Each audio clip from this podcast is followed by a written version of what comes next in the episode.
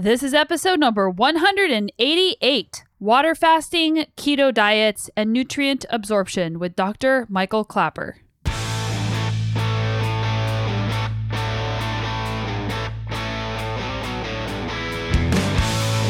Welcome to the Sonya Looney Show. This is a podcast about how to live a high performance life, spanning the categories of mindset, plant based nutrition, and inspiring stories to help you be better every day. Very act of cooking meat creates carcinogens, cancer causing substances. So the fecal mass that's going through the intestine after a meat meal is covered with carcinogens that rub on the colon wall and because, going back to what I said earlier, there's no fiber in meat, not a speck of it, by the time the digestion process gets through with that steak or that burger, it's a tiny little ball of carcinogens that the colon can't get a purchase on, so it moves really slowly through the intestine. So the carcinogens have a long time to rub on the colon wall, and so the red meat eaters get a nasty instance of colon cancer and a whole bunch of other inflammatory substances only found in meat. If you're new to the show, I'm super stoked that you guys are here. And for longtime listeners, welcome back. It's such an honor to be able to continue to do this podcast and to bring such great information, not only to you guys, but that I get to learn as well. And from a learning perspective, today's episode is no exception. And despite the fact that I have been studying plant based nutrition for over six years, there is still always something new to learn. And Dr. Michael Klaper is somebody that I really look up to, and he does such a great job teaching and explaining all kinds of different topics. Michael Klaper is a board certified physician, internationally recognized teacher, and sought after speaker on diet and health. In addition to his clinical practice and private consultations with his patients, he's a passionate and devoted educator of physicians and other healthcare professionals about the importance of nutrition in clinical practice and integrative medicine. He has written several books and authored dozens of articles for both scientific journals and the popular press. Dr. Klaper is well known for taking complex medical topics and making them easy for everyone to understand. He's also an expert in water fasting after nine years on the medical staff at True North Health Center. And if you're not familiar with True North Health Center, it is a place where people can go if they have diseases like cancer, high blood pressure, type 2 diabetes, and more, and get treated by the medical staff there using fasting and plant based nutrition. And there have been so many people who have had amazing stories there. And if you just want to go for a plant based retreat, they also do that as well. He shares a lot of great information through his website and his YouTube channel, and I highly recommend checking him out. If you want to learn more about plant based nutrition and you're particularly interested in the technical and medical side of what these foods, these animal products are doing to our bodies, and getting a good medical explanation, he is your guy. We have a brand new baby on our hands at home, and it's pretty exciting. Lots of stuff to learn. And I'm pretty pumped to be moving on past pregnancy and into the next phase of this awesome journey. If you're enjoying the podcast, make sure that you're subscribed to the show. Just hit the subscribe button on Apple Podcasts, Spotify, or wherever you like listening to podcasts. And every Friday, I send out a free weekly newsletter letting you know what podcast came out for the week and any type of article that I've either written or come across that I think you'll find useful.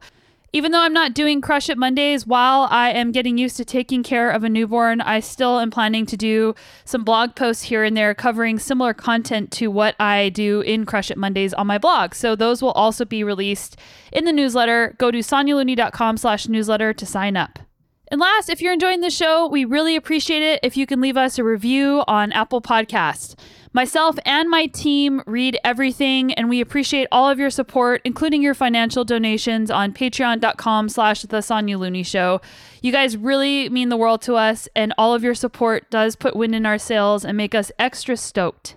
In today's episode, we talk about how Dr. Klaper found plant based nutrition in the 1980s. That's right, he's been at this since the 80s. Dr. Klaper's initiative to educate medical doctors on curing chronic disease, not just managing symptoms like a lot of medicine does with his Moving Medicine Forward initiative. We talked about water fasting and medical supervised fasting. We talked about should athletes actually be fasting.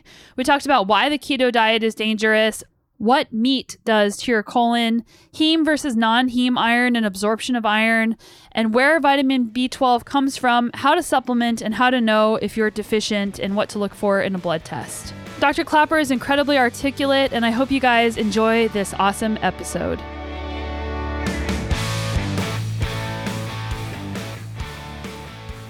Dr. Klaper, welcome to the show. Thank you. It's good to be with you. It's such an honor to get to chat with you. I've been a fan of your work for a really long time.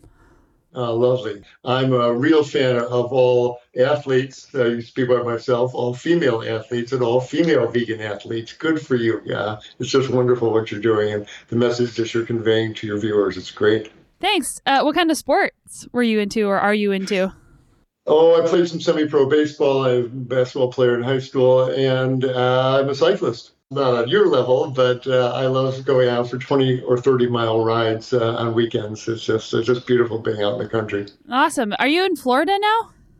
I'm in Florida now. I was in California for years. Uh, yeah. But, uh, my wife wanted to move back to Florida, so we're here in West Palm Beach, and it's beautiful. There's good cycling as yeah. well. It's nice and flat, which I which I enjoy. Yeah. and I, I actually read that you were a resident in Vancouver um, in the 80s. Indeed, I was. I uh, did my medical internship at Vancouver General and then went back to do training in anesthesia and surgery at Vancouver General and at St. Paul's. You know the city? Are you from there originally? I live in Kelowna, which is about four hours from Vancouver. Um, oh, you're in Kelowna. yeah, I moved up here about five years ago, but yeah. ah, Oh, Kelowna's beautiful on the lake there. Oh, we're, we're waiting for you to come visit. We'll take you riding. oh, well, I'll take you up on that one. So let's keep it, let's sit down by the lake where it's fairly flat, though. All right, we can do it. so, okay, so you you started discovering plant based nutrition and and also health benefits of it in the 80s. How did you Indeed. how did you come to that? Because like there's lots of people who or not a lot of people but like brenda davis is a good friend of mine and she was telling me how like mm. the dairy industry was taking out ads against her in the 80s and telling her what she was doing is dangerous and it's really come a long way it certainly has. And uh, yes, Brenda, yeah, she just moved from Kelowna. That's right. So you guys have a connection there. Mm-hmm. She's so great. Uh, she really does credit her profession of dietetics, you know, the uh, light she shines on her subjects. Uh, as far as me, well, indeed, back in 1981, I was a resident in anesthesiology at Vancouver General and St. Paul's. I rotated between the hospitals. And I thought I was going to be an anesthesiologist for my whole career. But a couple of events started happening that really jolted my whole perception. First of all, I was uh, on the cardiovascular anesthesia service, so it deals with people's hearts and blood vessels. And day after day, uh, I'm putting people to sleep and I'm watching surgeons open their chest and open the coronary arteries in their heart. And from these arteries, they're pulling out this yellow, greasy gunk called atherosclerosis. And uh, I knew very well what that stuff was. There was already studies in the journal saying that, uh, that it has to do with animal-based diets and that uh, Dr. Frey Ellis had published a study of uh, his man with severe angina who went on a vegan diet and melted away his plaques. And, and six months later, he's, he's climbing mountains in the Lake District in England. And so there's all sorts of lights flashing that uh, this is a reversible disease. And I had a real, a real interest in it because my dad died of clogged arteries, and uh, he was at that time he was already showing signs of angina and a blue leg, and so I know I clearly had the genes uh, for that disease. And one day I'm in the operating room and I'm watching the surgeon pull this particularly yellow, slithery, rubbery piece of gunk out of a patient's arteries, and and I'm looking at that and I'm thinking to myself, man, that stuff looks like chicken fat. And the little voice on my shoulder said, There's a good reason why it looks like chicken fat, doctor. It is chicken fat and cow fat and pig fat and fat of the animals this man's been eating. And and uh, it was so evident uh, to me at that point because I was eating lots of meat and cheese at the same time. And I knew from what my dad was going through that I was setting myself up for trouble. And then another event happened, uh, not quite in the medical realm, but it was just as powerful. At the same time, I had been after my medical school career, where I spent a lot of time in, in the trauma unit at Cook County Hospital in Chicago, I saw the worst of what humans did to each other. And I vowed to at least get the violence out of my own life. And I was making a serious study of living a life of nonviolence, of uh, ahimsa is the, is the term the Hindus use, about living a life of without hurting things to the greatest extent possible. And so I read Mahatma Gandhi and the Indian saints about living such a life. And one night in Vancouver, I'm out with a friend. Uh, we're uh, talking about, I'm pontificating about living a life of nonviolence while I'm polishing off a porterhouse steak at the local Keg and Cleaver. And uh, my friend looks at me with great compassion and said that, all well and good, Michael, but in your satisfying your desire for the taste of meat in your mouth, you are paying for the death of that animal and for the next one in line at the slaughterhouse. Well, as soon as he said that, all my mind came up with all the old rationalizations. Well, that's what they raised them for, and the animal's dead already, and yada yada yada. But before I could get the words out of my mouth, that, that little voice said, "You know, he's right. He's right." And when I went up to pay for the steak dinner, I felt complicit in a crime because I had spent my summers growing up on my uncle's dairy farm, and I saw all the violence inherent in putting meat on the table. I saw the cow shot in the head. I shot the heads off chickens. You know, I, there, there's no way to make meat and dairy non-violently, and so what I was seeing in the operating room. And what I knew in my heart from that incident at the restaurant, I knew it was time to stop eating animals. So I did. Well, my body just loved it. Within 12 weeks, a 20 pound spare tire of fat melted off my belly. My high blood pressure came down. My cholesterol came down. I felt great waking up in a nice lean body. And at that point, I realized there's something to this plant based nutrition, and I didn't want to be an anesthesiologist and spend my career putting people to sleep.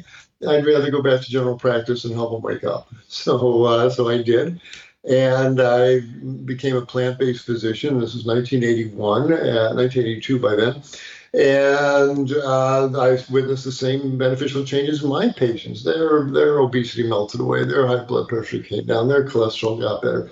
And I became the happiest doctor I know. Well, my patients get healthy right in front of my eyes. And uh, so I've been a plant based doc ever since. And uh, there's just no denying it. Once you see this, and especially after you see it again and again, it, it's so evident uh, about the fuel you're putting in, in the body.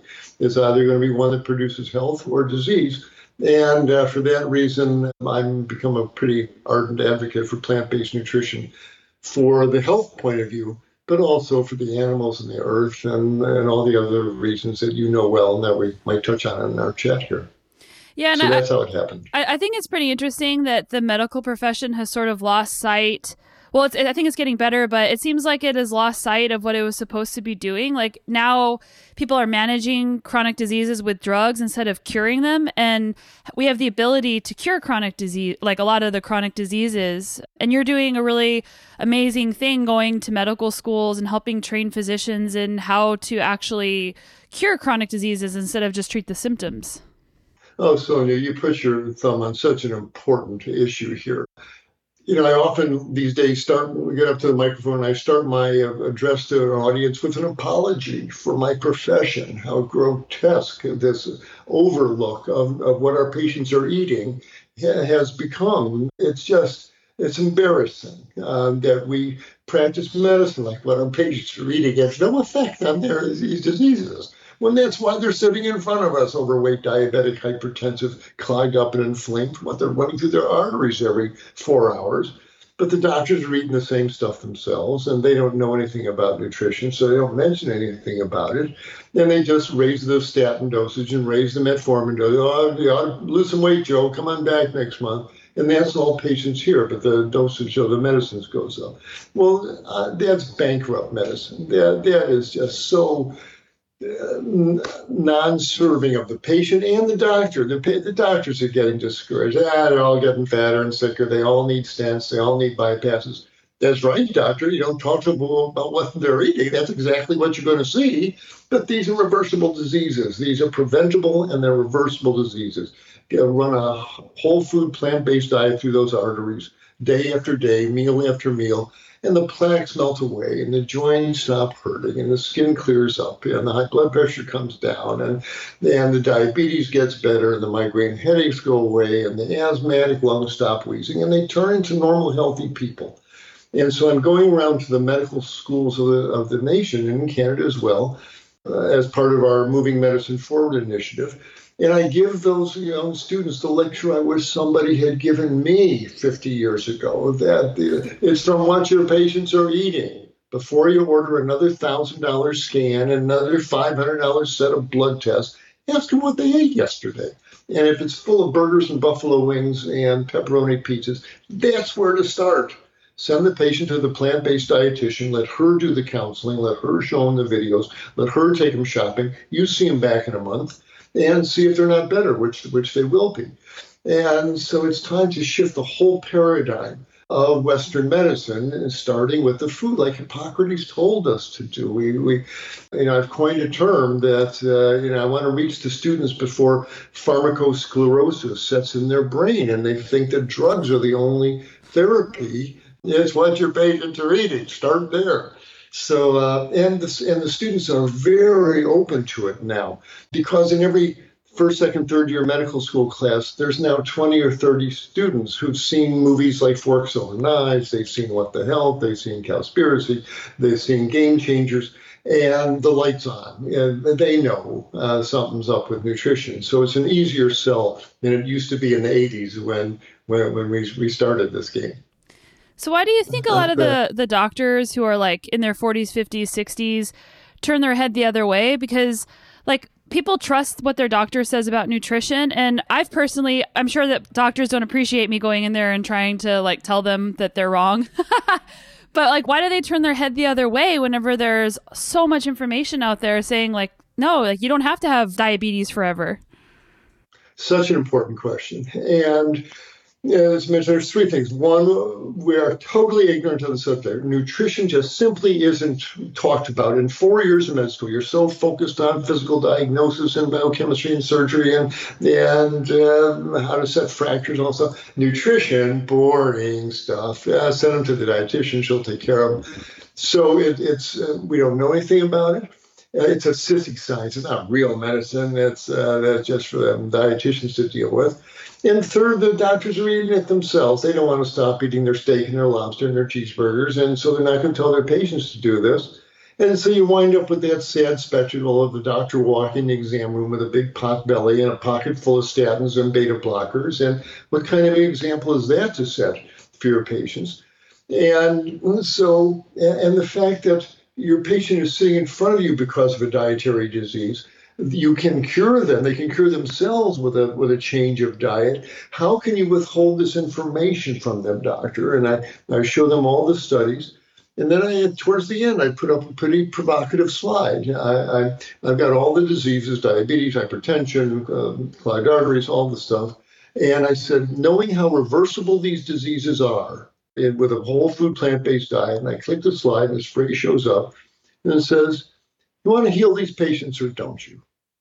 I mean, really, doctor, why don't you go into medicine? You want to heal these patients? Then get real about what they're eating, because that's why they're sitting in front of you. They're not there because of statin deficiency. They're there because of cheeseburgers and pizzas going into their bloodstream every few hours. Well, stop the cause of the disease you'll get better. If they're drinking contaminated water and getting diarrhea, wouldn't, wouldn't you tell them to start boiling the water and, and change the, their water source? Well, that's what you're looking at in, on the food size here, Doc. You want to heal them or don't you?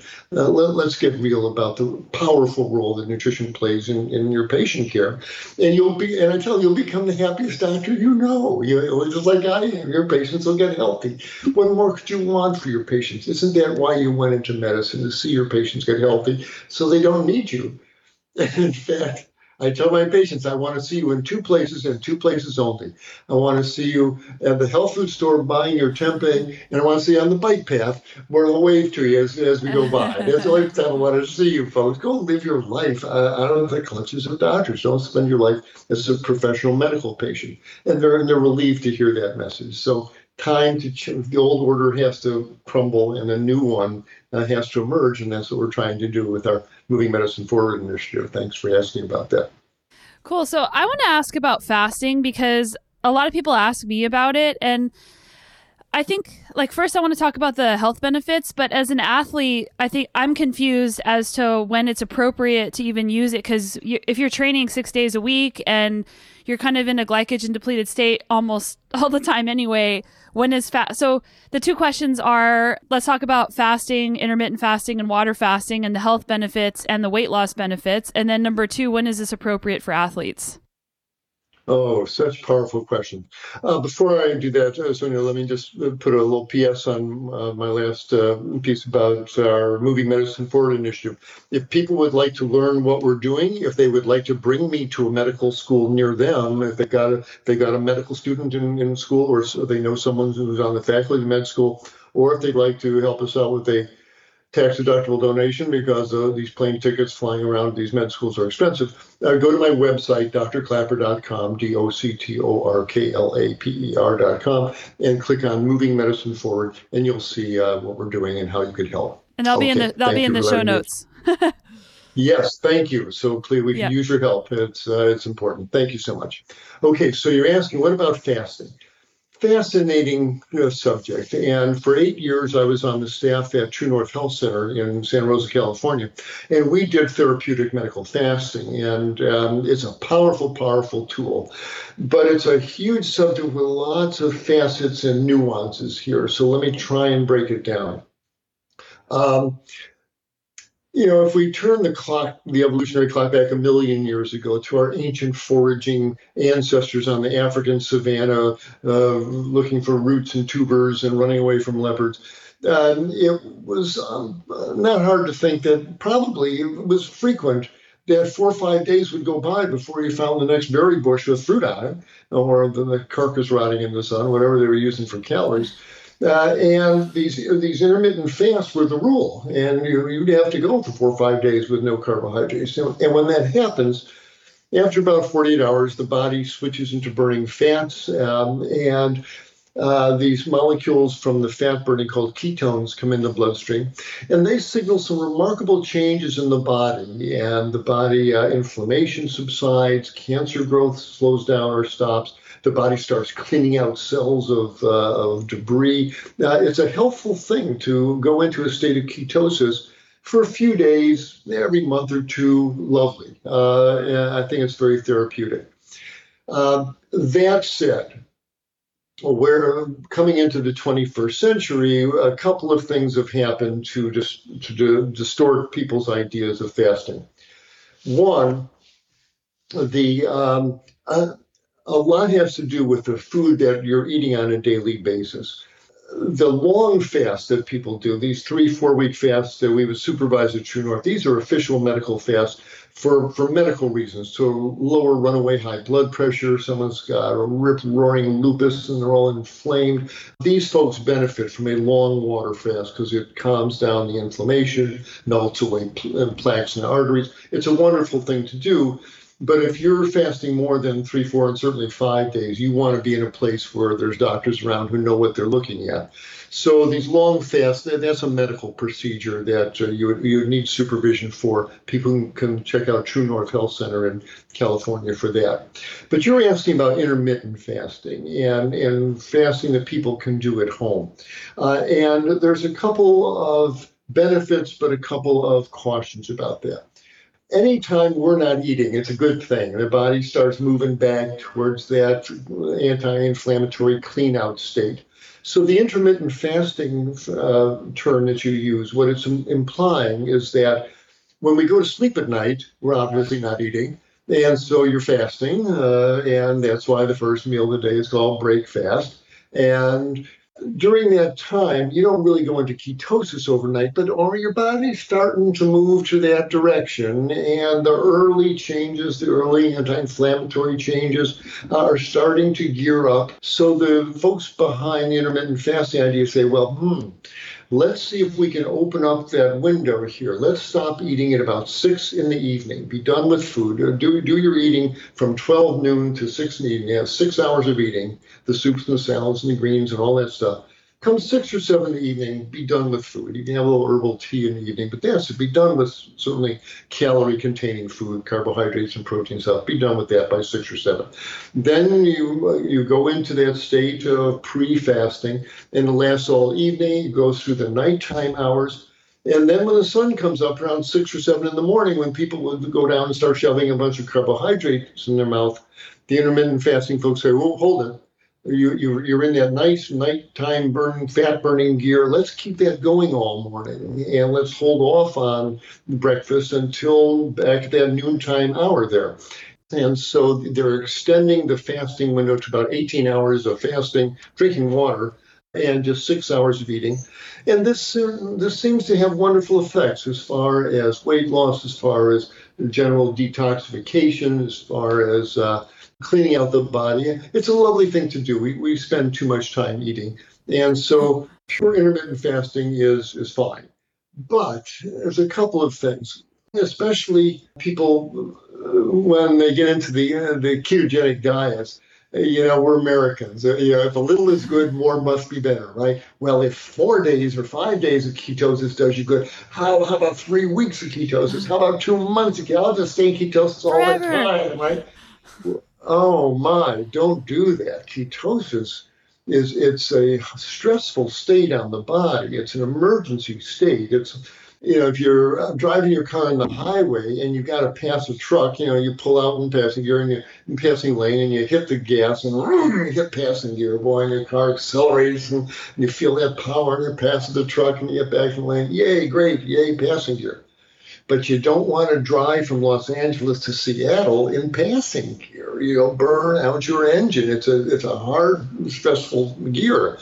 And the same thing with being in the fasting state for long periods of time. These are acidic molecules. The ketones are acidic. I think it's hard on the kidneys, hard on the liver, hard on the bones. We don't know what it does to your cancer risk. This, this is not a, an approved, safe thing to do. And I'm afraid because these folks are often eating lots of meat, and high protein diets, they're packing their intestines full of, of meat. There is a great way to give yourself colon cancer and clogged arteries and strokes and diabetes. I think these are dangerous diets. As I said, if, you know, a few days of ketosis every month or two, that's okay. But I really frown on these prolonged states of ketosis. And finally, we get down to the athlete. Now, this is a special case and you mentioned glycogen depletion for good reason. These are the stored sugars that are in your muscle. And when I was working at True North, when people would start a water fast, we would say, listen, you don't need to stay in bed. In fact, we don't want you to. We want you moving around. We don't want blood clots or pneumonias. We want you moving around.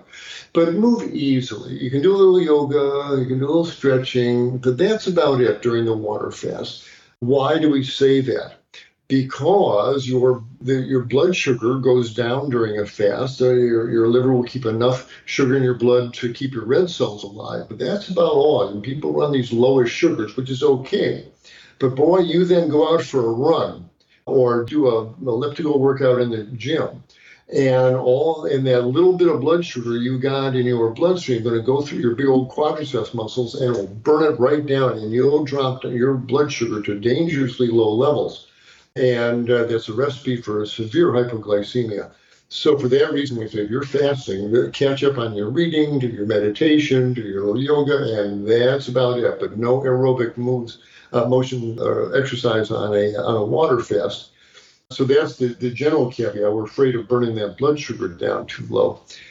But also it depends on the person's daily diet if they're the standard American eating meat and cheese and, and pizzas and chickens, yeah, good water fast, you know, every couple of months, good idea. They need to clean up their diet. But if you've got someone like you who's already a, a, a vegan eating a lean, clean, plant based diet, on someone, you don't need to fast. Uh, you're eating mostly fiber and water. Your tissues aren't all jammed up with animal fats and, and, inflammatory proteins and things like that. The more clean you get in your diet, the less you really need to, to do official fasting. So, at the most, you could do that little intermittent fasting of that 18 hour window. But for the lean, clean vegan folks, not only don't they need to do these long fasts, But often, if they don't have a lot of body fat, they don't do so well. By day four or five, their, their blood pressure's dropping. They uh, they don't have a lot of reserve fat. They're not they're not great fasting folks compared to the big heavy meat eating folks all loaded up with fat. They're good fasters, but they also got a lot of diseases. So the lean vegan folks, um, fasting's not really something they want to do on a long basis. But uh, if you want to try, experiment with the intermittent fasting schedule and uh, and hold breakfast off till noontime and be done with your eating at six in the evening, uh, it's worthwhile and see how your body feels about that. That that would be about the extent of it, I would say, for a vegan athlete. But no no big aerobic challenges while you're water fasting.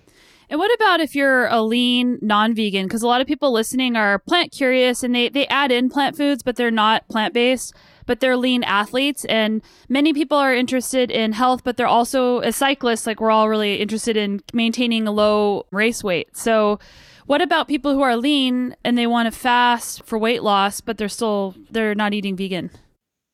Right. If they're lean, they just don't have a lot of body fat. And I don't think they got a, a, whole lot of reserve. Everybody's different, and it depends how long the fast is, how vigorous uh, your workout is.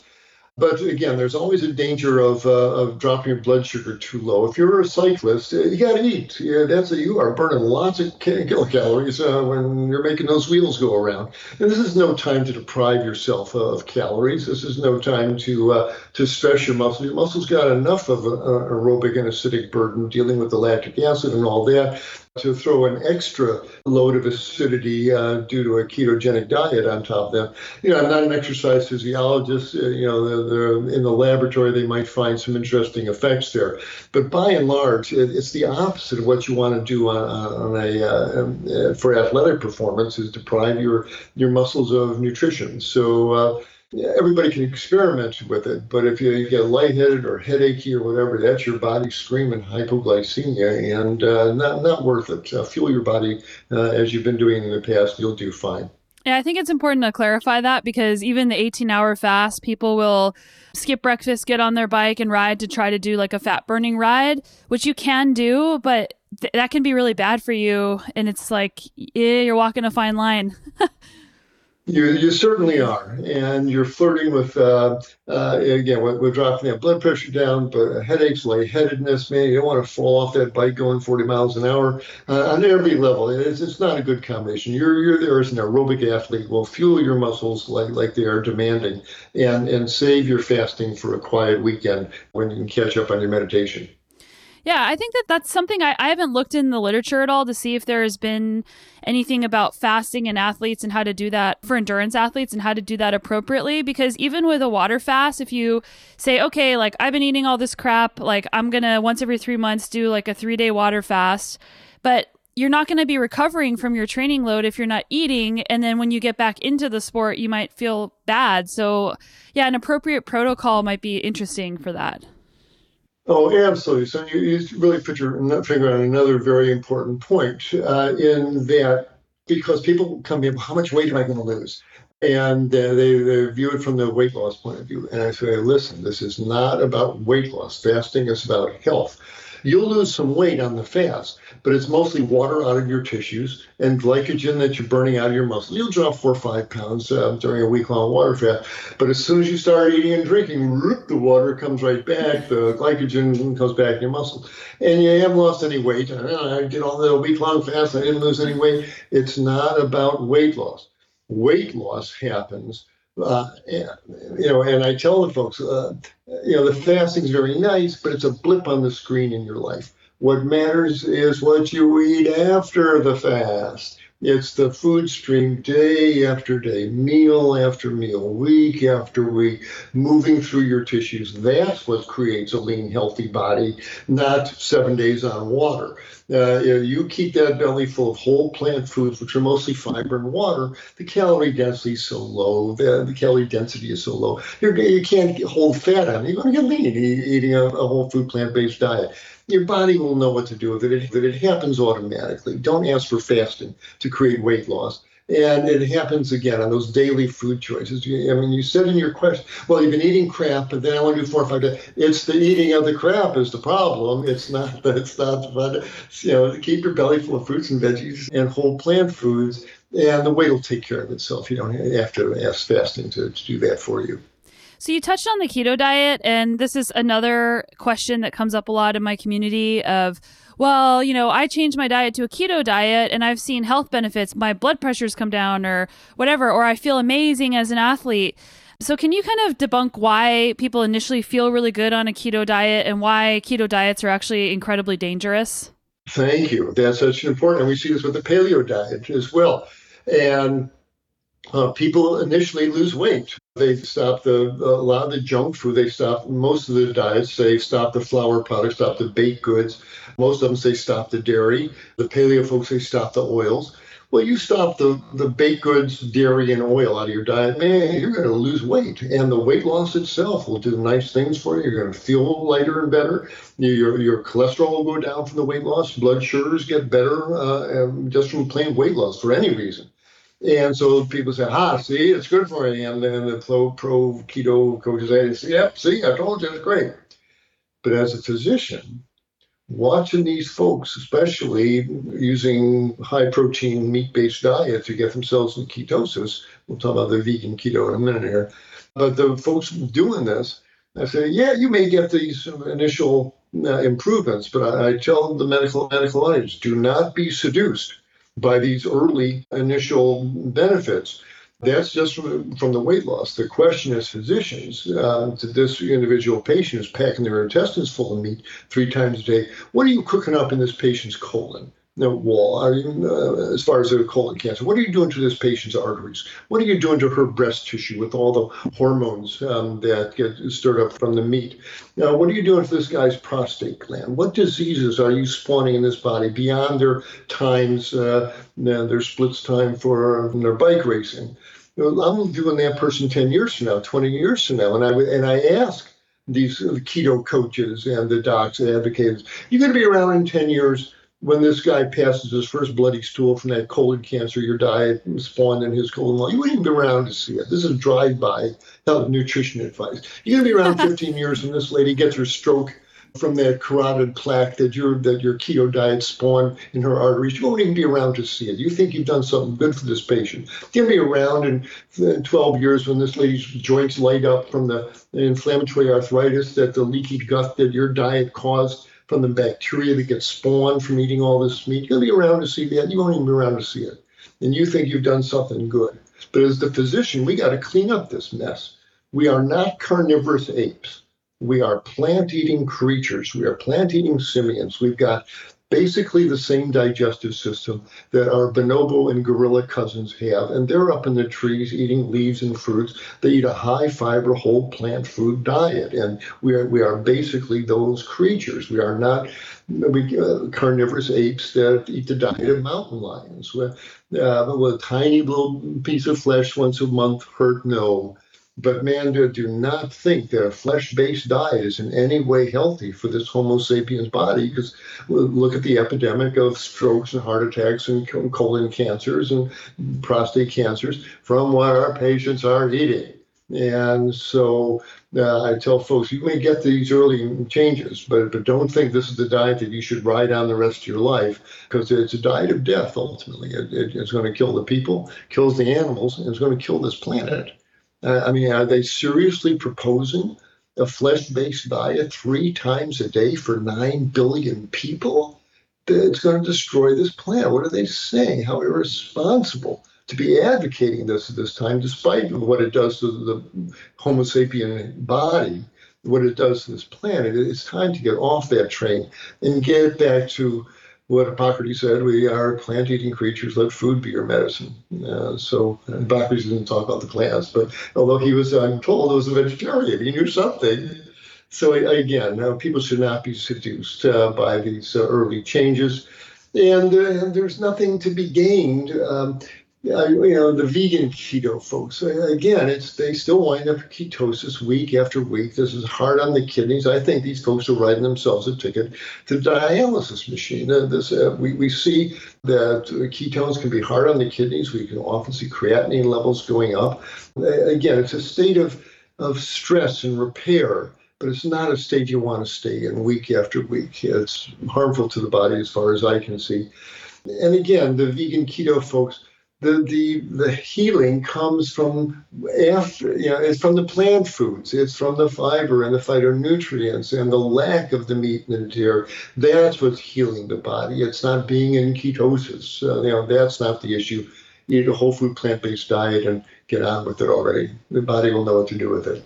And you're amazing at taking complex medical topics and making them really understandable for people like me uh, can you can you go through just a few of the things about meat and why it's really damaging for your colon? Oh, for sure. Um, again, we've got a long intestinal tract that is looking for whole plant fiber. So to get a purchase on, it wants a soft, high fiber stool mass that the intestine can get a purchase on that contraction ring goes down the intestinal that muscular tube of the intestine, so it can push the fecal mass along. So the fecal mass doesn't linger um, very long in the intestine. And it's basically just decomposing plant fiber. They're benign carbohydrates. And um, they have beneficial fiber, the resistant starches, that are in the beans and lentils and legumes, uh, the colon bacteria turn that into uh, butyrates and things that help nourish the colon wall. We're plant-eating creatures. You know, it's like you know, you got a nice uh, new car, Volkswagen, uh, whatever, uh, and you put high test uh, gasoline in it, runs great. But if you decide, hmm, I'm going to try diesel fuel uh, in there, diesel fuel is kerosene. It's oily. It doesn't burn cleanly. Start from running diesel fuel in there, your gas line's going to clog up, the spark plugs foul, and black smoke comes out, and it coughs, and it stops. Well, it's the wrong fuel, and you gummed up the works from that. Well, the same thing. Uh, meat in the diet is full of, of, fat and cholesterol that injure the artery walls and sets uh, people up for artery disease we've got this long intestine. So, well, let me let me take it back a little further. The very act of cooking meat, nobody eats raw meat. So the very act of cooking animal muscle oxidizes cholesterol. So now you got a lot of oxidized cholesterol particles that are highly atherogenic, and they injure the artery wall and uh, set off atherosclerotic plaque formation. But the very act of cooking meat creates carcinogens, cancer-causing substances. So the fecal mass that's going through the intestine after a meat meal is covered with carcinogens that rub on the colon wall. And because, going back to what I said earlier, there's no fiber in meat, not a speck of it, by the time the digestion process gets uh, through with that steak or that burger, it's a little tiny little ball of carcinogens that the colon can't get a purchase on, so it moves really slowly through the intestine. So the carcinogens have a long time to rub on the colon wall. And so the red meat eaters get a nasty instance of colon cancer and a whole bunch of other inflammatory substances only found in meat. There's this sialic acid called Neu5Gc that sets off inflammation throughout the body all meat comes from the slaughterhouse, even organic meat. And so the gut bacteria that, that covers every steak and chop that comes out of the slaughterhouse, when those bacteria break apart, their cell walls release this stuff called endotoxin that makes your gut leaky, that's, that makes your blood clot. You know, we're, we're not carnivorous apes. The uh, even the carnivores, your house cat, or mountain lion, they got very short intestines, where they're a few feet and out. They don't want that meat rotting in their intestines. And again, it's another reason why we are plant eating creatures. So, on every level, from, from the carcinogens to the uh, artery damage to the inflammatory proteins, the endotoxin, it's the wrong fuel. And if you're eating the standard American diet or the paleo keto diet, which promotes this, were the, the doctors, the promoters saying, oh, it's good. I want you to be percolating this oxidized animal protein, uh, this oxidized cholesterol, this Neu5Gc. Keep that percolating through your tissues meal after meal, day after day, month after month, year after You just keep doing that. That's good for you. And then we're shocked when the patient comes in with inflamed joint. Gee, how did that happen? And we're doctors puzzled when uh, the colon cancer uh, bleeds on the colon. Gee, bad, bad luck in the draw. Yeah, you just got bad genes there, fella. And we play like, you know, these are etiology unknown. It was the food that set these things off. So, but, but you know, there's such a cultural barrier for, for us to seriously, we like those burgers There's a huge economic thing between the agriculture department, the meat industry, the, the pharmaceutical industries want to keep those drugs being prescribed. You know, there's these juggernauts that we're fighting against to get this over to a plant-based society. But there's nothing else to do. That's why we're having this conversation. The, whatever we've used fishing up, we've used the oceans up, we've used meat eating up whatever role the mighty hunter played, it doesn't matter. That's time, that era is over. Well, we are being asked to become plant-eating creatures as an individuals uh, who wants better health, and as a society, if we want to survive, uh, it's time for Homo sapiens to honor our plant-eating heritage and become plant eaters.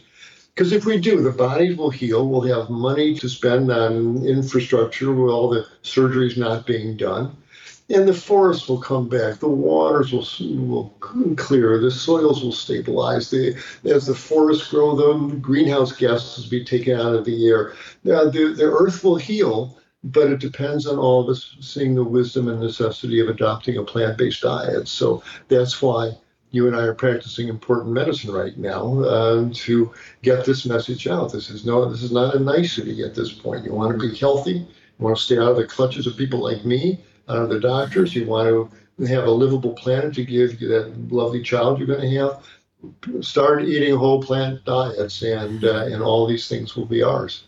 Yeah, I always think about like in terms of Eastern philosophy, the karmic um, cycle of that. Like you eat an animal that was killed, and then you get sick and die, and the planet gets destroyed, and humanity suffers. So, yeah, there's there's like some karma there. Oh, it's so out of truth. Uh, you know, whatever, uh, you know, in ancient times, if people were starving and they, they, they found a carcass rotting in the sun, I don't begrudge them for, for eating it. Fair enough. But to then to take that and turn that into a flesh-based meal three times a day, bacon and eggs for breakfast, cheeseburger for lunch, fried chicken for dinner, that's grotesque, and and the animals get their revenge, as you say, uh, with uh, with all this uh, disease and and ultimately environmental destruction. So it's time for the healing to happen, heal the, our relationship with the animals, with our own body, with the earth, and it all depends on a, on a plant-based diet, as you know very well. And a lot of things that start happening over time, you can't really see but like your poop you can see every single day and if your poop is like constipated or hard or it's like a hard log.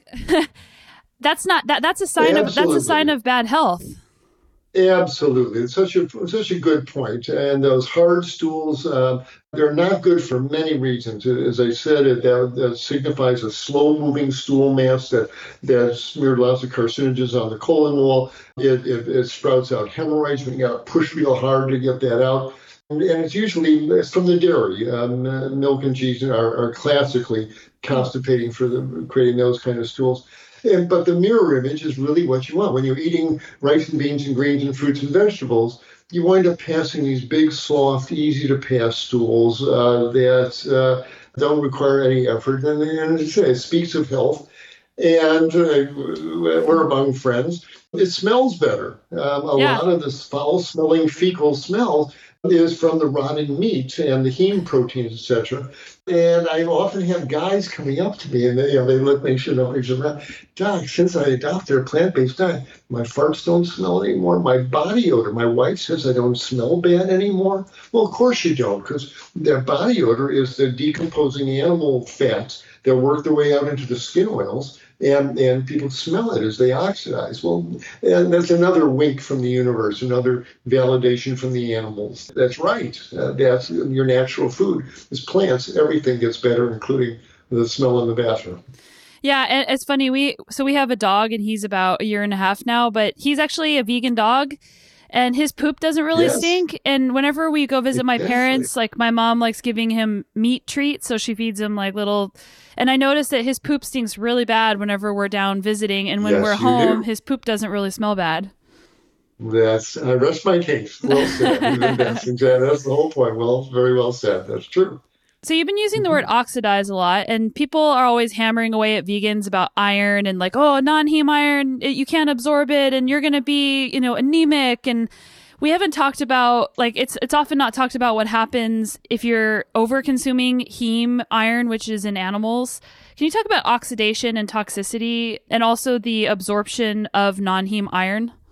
You bet. Such an important topic. You're very sophisticated. Uh, okay let's talk about this again, especially in the bodybuilding athletic community, there's this stigma. You know, you can see Schwarzenegger with his rippling muscles and with protein, iron, you know, He-Man.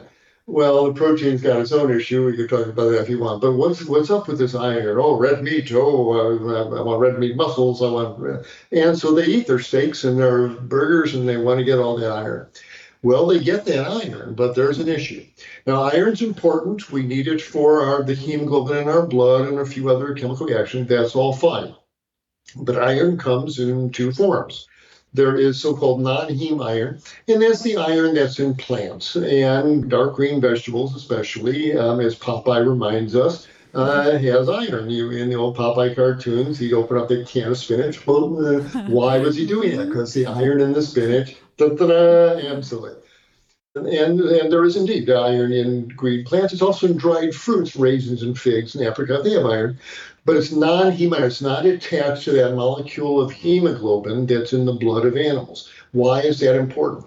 Because the lining of your intestine has the ability that if your iron stores in your bone marrow are full up, if you if you've got plenty of iron on board, you don't want more iron. Iron overload is a nasty uh, condition because iron is an oxidizing agent. Have you ever seen a car bumper out in the rain? It rusts. Uh, it, and that happens because it yanks electrons off passing molecules uh, and, and damages them. That's the process of oxidation. And so, if you have iron overload and your tissues are saturated with iron, you're going to start ripping electrons off cell membranes and proteins and DNA and uh, wild uh, oxidation, uncontrolled oxidation in the body is a damaging process. You don't want a bunch of, uh, of iron atoms uh, uh, oxidizing your tissues by ripping electrons off of them. Well, back to the intestinal lining. If you've got plenty of iron in your bone marrow and in your tissues, your intestinal tract can look at that non-heme iron in, in the spinach and say, oh, we got enough iron on board. We're not going to allow that non-heme iron into the bloodstream. Yay. But heme iron, the stuff that's that in the red meat, your body cannot control the absorption. That stuff leaps into your bloodstream, whether you like it or not. And if your iron stores are already saturated, too bad. Uh, you eat that red meat burger, and that heme iron is going to leap into your blood, and burger after burger, steak after steak, as the months go by, you do wind up with iron overload. We see this commonly among men, and it's and it damages the artery walls. It uh, sets people up for um, for strokes. Now we find the folks with the iron overload get colon cancers and they get strokes, and uh, and we can talk about the subtle mechanisms, but they're both signs of iron overload. So again, you know, if a little is good, more must be better. Well, we, mm-hmm. we've done that with the red meat thing and the iron thing, and a little iron is good, more must be better. Well, it's not. And and again, you know, the gorillas. I've never had a gorilla in the office with iron overload. You know, because they're, they're, they're, eating plants all day, and so no giraffes uh, have come in with iron overload because uh, their bodies know how to keep the excess iron out. So again, more is not better when it comes to red meat and heme iron. Yeah, and something that I thought was interesting through I did the eCornell plant based uh, nutritional studies certification, and they talked about how women with their period, like they have the opportunity to bleed out some of that heme iron. And one of the reasons that they think women may live longer than men could be because we have a period and we don't have this higher state of oxidation in animal eaters. That's absolutely true. Uh, women of reproductive age, they're, you guys are losing iron every month, and that really protects you unless you're eating lots of dairy. So that gives the, the wall of the uterus extra thickness, so you bleed extra heavy and you lose extra iron. That will lead you into anemia. But if you're, but the vegan women have lighter periods and better iron balance because they they absorb that non-heme iron to just the right amount, and they don't lose, lose excessive amounts with their periods. But you know, by contrast, that's why I said men have the problem. We don't menstruate, or we can't get rid of this iron. And postmenopausal females as well, we can't they can't get rid of it, and and that's why it's a real uh, it's a real hazard. So even though that ancient image of red meat and virility, um, get it from plants. Uh, the gorillas live longer than, uh, than than we do if they eat the right food. And like people that um, are switching their diets, they're worried about getting enough non-heme iron, or they're worried about their body absorbing enough non-heme iron. Is this a, a like a relevant concern? It's really not. If you actually do the studies, vegans do not have a higher rate of, of iron deficiency anemia. Just don't. Now you got to really eat the food, uh, and the, the junk food vegans run into the problem. And you, you, if you're looking to be healthy, you can't do it on granola bars and energy drinks. You got to really eat the salads and eat the greens and and have a handful of walnuts and maybe some raisins uh, if you're interested in iron. Get your iron level checked. Uh, it's an easy blood test to do. It's cheap um, and find out where you're at. But by and large, uh, if your if your body is low on iron, your intestines know to, to let more non-heme iron in. But you got to eat it. You got to chew it up really well so it doesn't just pass out unabsorbed. So you got. to I like those green smoothies that really blend blend up the, the greens there. But no, if you're short of, of non-heme iron, your your intestines will, will let more into your bloodstream. That's uh, that's the mechanism. So, uh, so not to worry about. It. Eat plants, and, and, you'll be fine. Again, ask any gazelle, ask any racehorse. You know, they have no problem with athletic performance on a purely plant-based diet, and they are not anemic. It's not an issue. And one quick point I want to make just for people listening, you mentioned junk food vegans being having all these deficiencies. And a lot of times whenever you'll see an article on like BBC, like I recently saw this ridiculous article on BBC saying that vegans aren't as intelligent. And I I was so fired up about this. I went through and I went through each individual study that they cited and I looked way way way into this cuz I I don't know, maybe it's because I'm pregnant and I was like I got to get to the bottom of this. But all of the studies that they cited were with junk food vegans.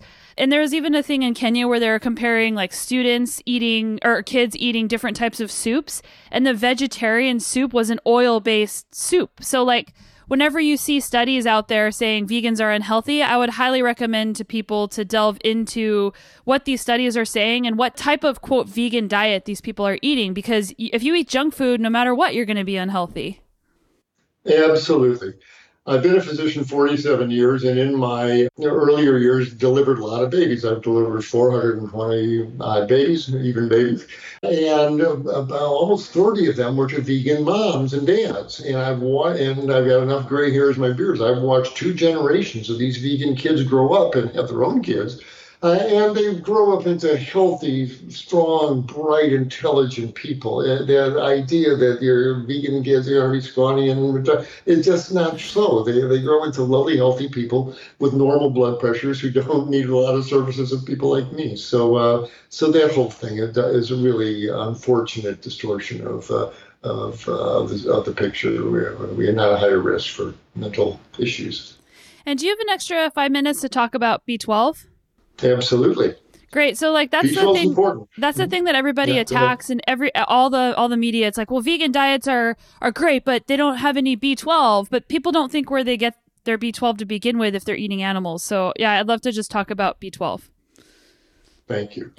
Uh, vitamin B12, very important vitamin. You need it for your brain, for your spinal cord, for your blood. You need some B12, not much, a couple of micrograms, a couple of millionths of a gram a few times a week is all you really need. But where does it come from?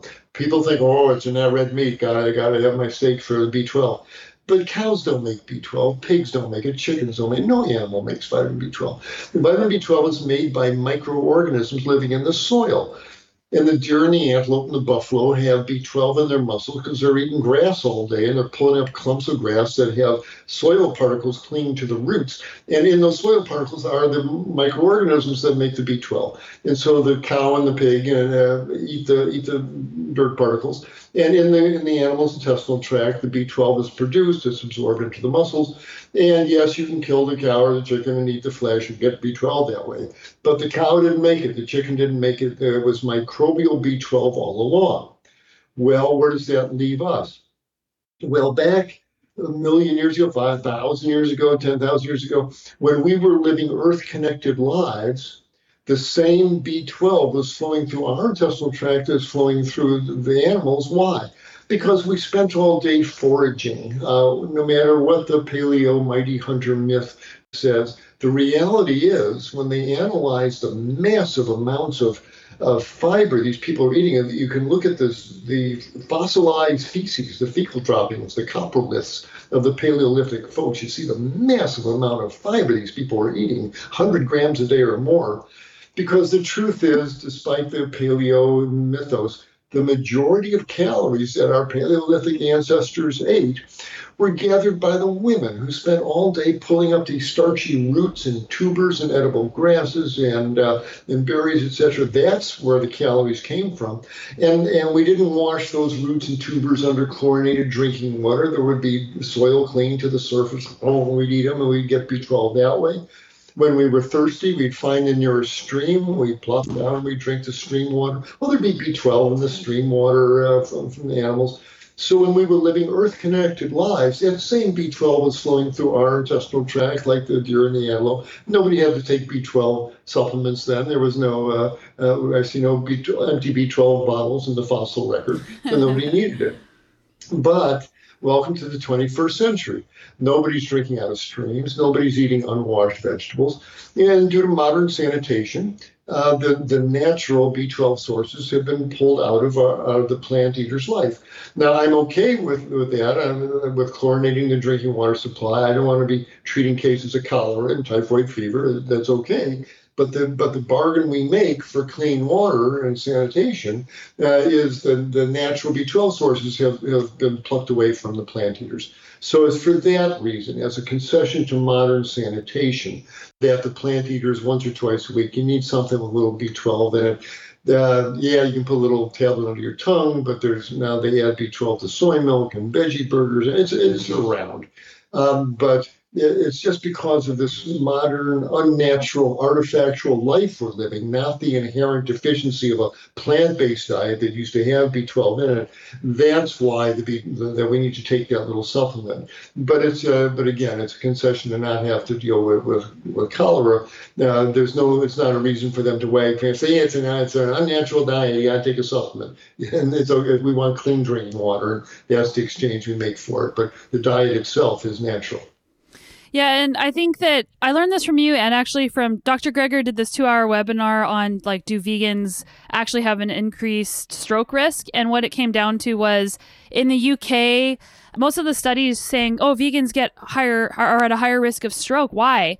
And it's because in in the UK a lot of uh like foods are not fortified with B12 so people were showing in their serum that they had okay B12 but in their home their homocysteine levels were not um, they're elevated. So just for people listening, like if you are a vegan and you're getting your B12 checked, you like look for elevated. If you have elevated homocysteine levels, that means that you might be deficient. Like that was something I just recently learned. So Thank you, Sonya. Yeah. That's such important for your listeners. Uh, vitamin B12 does good things for your nerves and all that stuff, but one thing it does, it helps your body get rid of this waste product called homocysteine. And if homocysteine builds up to high levels, it'll injure the artery walls. And that's probably what was happening in those English folks. Well, take your B12 a couple times a week, keep your homocysteine down, you well below 15, and uh, you should not uh, be at risk for any problems like that. Awesome. Well, thank you so much for coming on the show. We could talk about this for hours. Like we both love this. Oh, for sure. Great questions. You're really good. Oh. You're an excellent interviewer. Oh, thanks I really very much. enjoy this. I think we've covered some important points. Thank you. Great. And drklaper.com is the best place for people to find you. That hour just flew by so fast, and there were so many things that I wanted to ask him that I did not even get to. So maybe we get to have him back on the show again sometime. Definitely check out Dr. Klaper's YouTube channel and his website that are linked in the show notes if you want more information. He has a lot of really great stuff out there. And one of my favorite lectures he does actually is on his YouTube channel, and it's what he wished he would have learned in medical school. And the lecture is actually geared towards medical students, but I personally loved it, and I think that you will too.